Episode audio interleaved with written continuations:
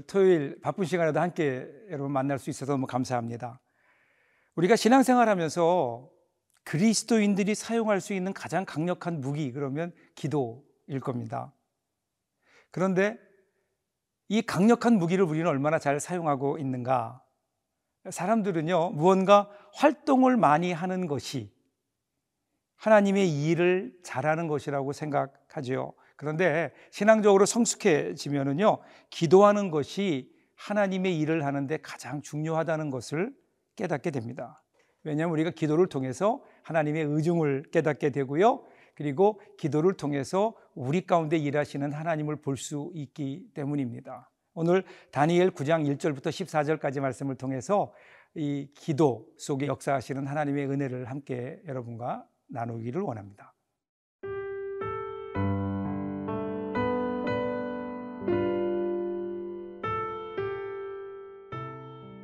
다니엘 9장 1절에서 14절 말씀입니다.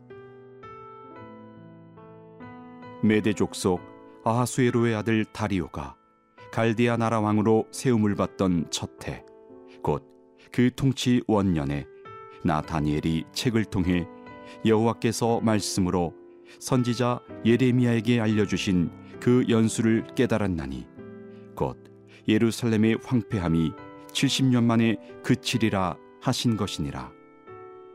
내가 금식하며 베옷을 입고 죄를 덮어쓰고 주 하나님께 기도하며 간구하기를 결심하고 내 하나님 여호와께 기도하며 자복하여 이르기를 크시고 두려워할 주 하나님 주를 사랑하고 주의 계명을 지키는 자를 위하여 언약을 지키시고 그에게 인자를 베푸시는 이시여 우리는 이미 범죄하여 패역하며 행악하며 반역하여 주의 법도와 규례를 떠났사오며 우리가 또 주의 종 선지자들이 주의 이름으로 우리의 왕들과 우리의 고관과 조상들과 온 국민에게 말씀한 것을 듣지 아니하였나이다. 주여, 공의는 주께로 돌아가고 수치는 우리 얼굴로 돌아옴이 오늘과 같아서 유다 사람들과 예루살렘 거민들과 이스라엘이 가까운 곳에 있는 자들이나 먼 곳에 있는 자들이 다 주께서 쫓아내신 각국에서 수치를 당하였사오니 이는 그들이 주께 죄를 범하였음이니이다. 주여 수치가 우리에게 돌아오고 우리의 왕들과 우리의 고관과 조상들에게 돌아온 것은 우리가 주께 범죄하였음이니이다마는 주 우리 하나님께는 긍휼과 용서하심이 있사오니 이는 우리가 주께 패역하였음이오며 우리 하나님 여호와의 목소리를 듣지 아니하며 여호와께서 그의 종 선지자들에게 부탁하여 우리 앞에 세우신 율법을 행하지 아니하였음이니이다. 온 이스라엘이 주의 율법을 범하고 치우쳐 가서 주의 목소리를 듣지 아니하였으므로 이 저주가 우리에게 내렸으되 곧 하나님의 종 모세의 율법에 기록된 맹세대로 되었사오니 이는 우리가 주께 범죄하였음이니이다.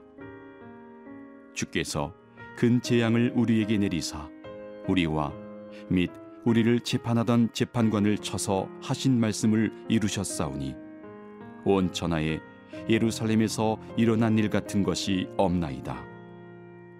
모세의 율법에 기록된 대로 이 모든 재앙이 이미 우리에게 내렸사오나 우리는 우리의 죄악을 떠나고 주의 진리를 깨달아 우리 하나님 여호와의 얼굴을 기쁘게 하지 아니하였나이다.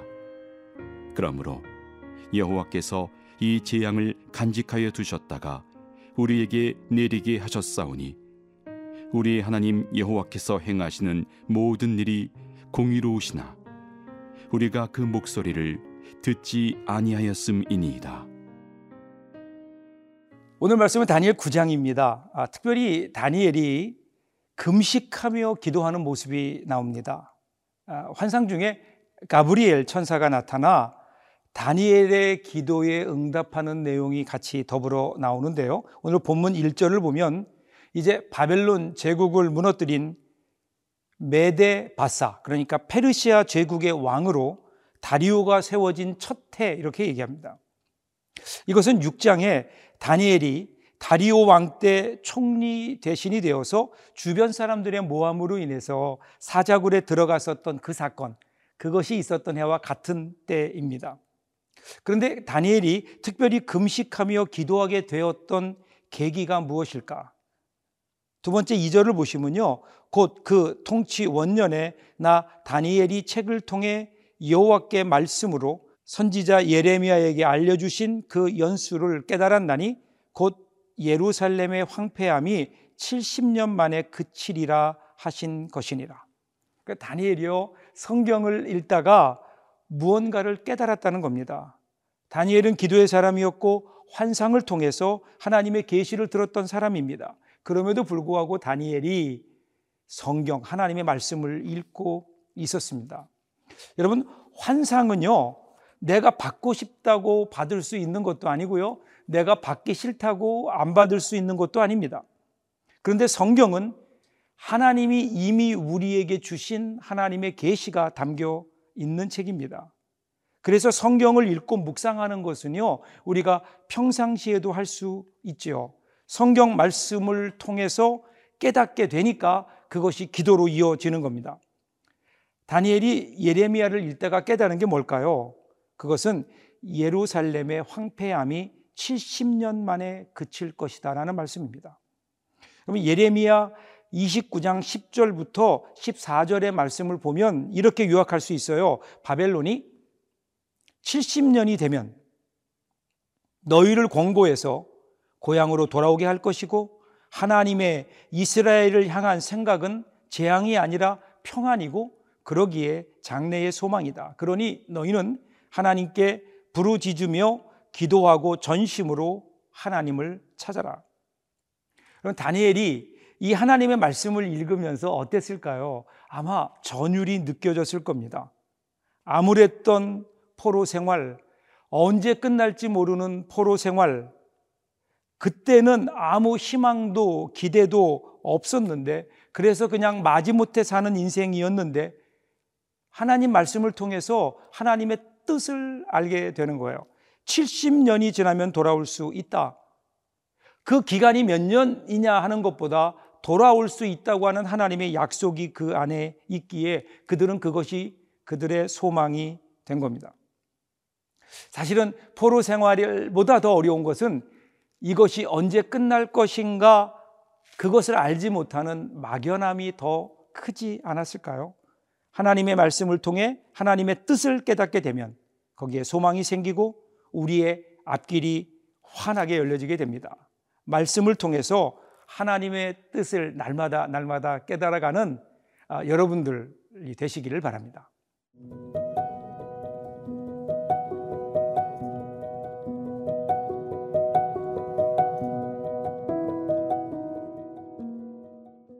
여러분 다니엘은요 포로로 끌려온 후 70년 동안 하루에 세 번씩 예루살렘을 향하여 문을 열어놓고 기도했죠.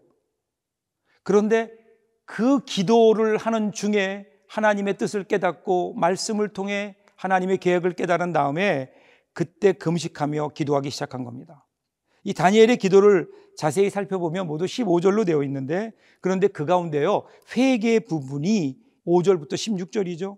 얼마나 심각하게 회개했는지를 알 수 있습니다. 기도하는 데 있어서 회개는 이렇게 중요합니다. 3절을 보면 금식하며 베옷을 입고 죄를 무릅쓰고 주 하나님께 기도하며 강구하였다 이렇게 기록하고 있습니다. 이것은요 회개하는 사람의 전형적인 모습입니다.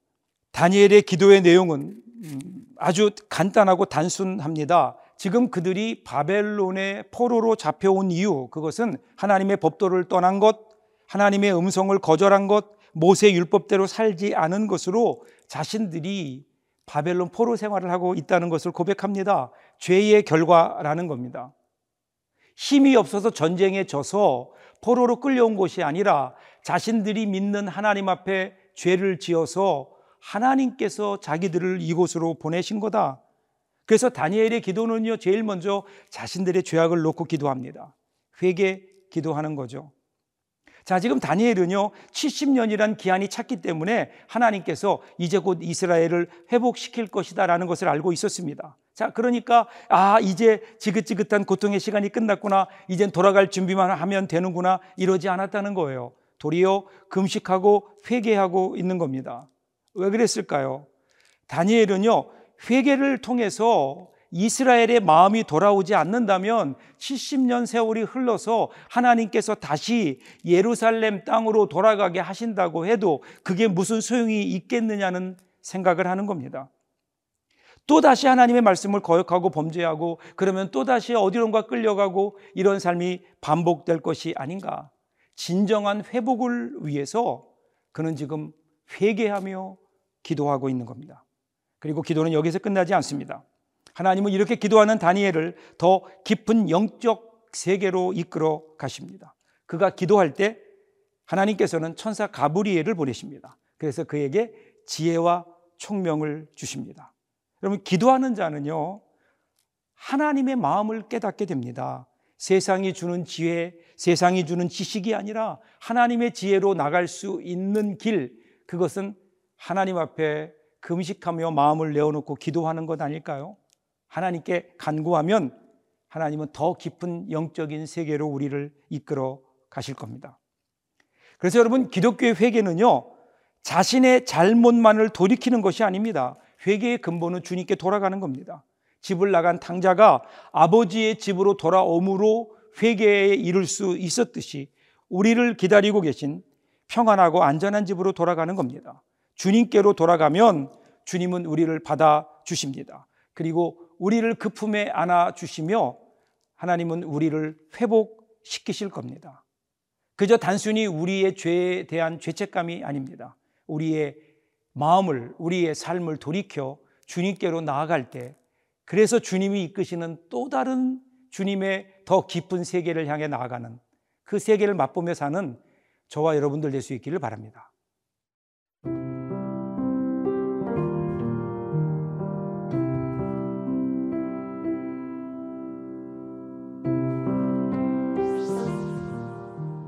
언제나 우리에게 말씀해 주시는 하나님, 하나님의 말씀에 늘 귀 기울여 말씀으로부터 오는 지혜로 삶을 잘 분별하게 하옵소서. 또한 말씀과 기도로 우리 자신을 잘 돌아보아서 주님과의 관계를 막는 죄의 벽은 없는지 살펴보게 하옵소서. 혹시라도 죄된 세상을 원망이나 무관심으로 방치하지 않게 도와주시고 아픔이 있고 슬픔이 있는 그곳에 주님의 마음으로 끌어안는 그 한 사람이 되게 하여 주옵소서.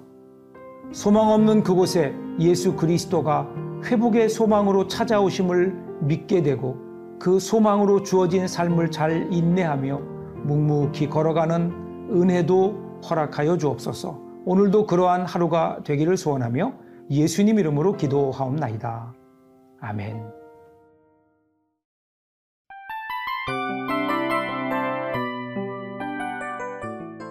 이 프로그램은 청취자 여러분의 소중한 후원으로 제작됩니다.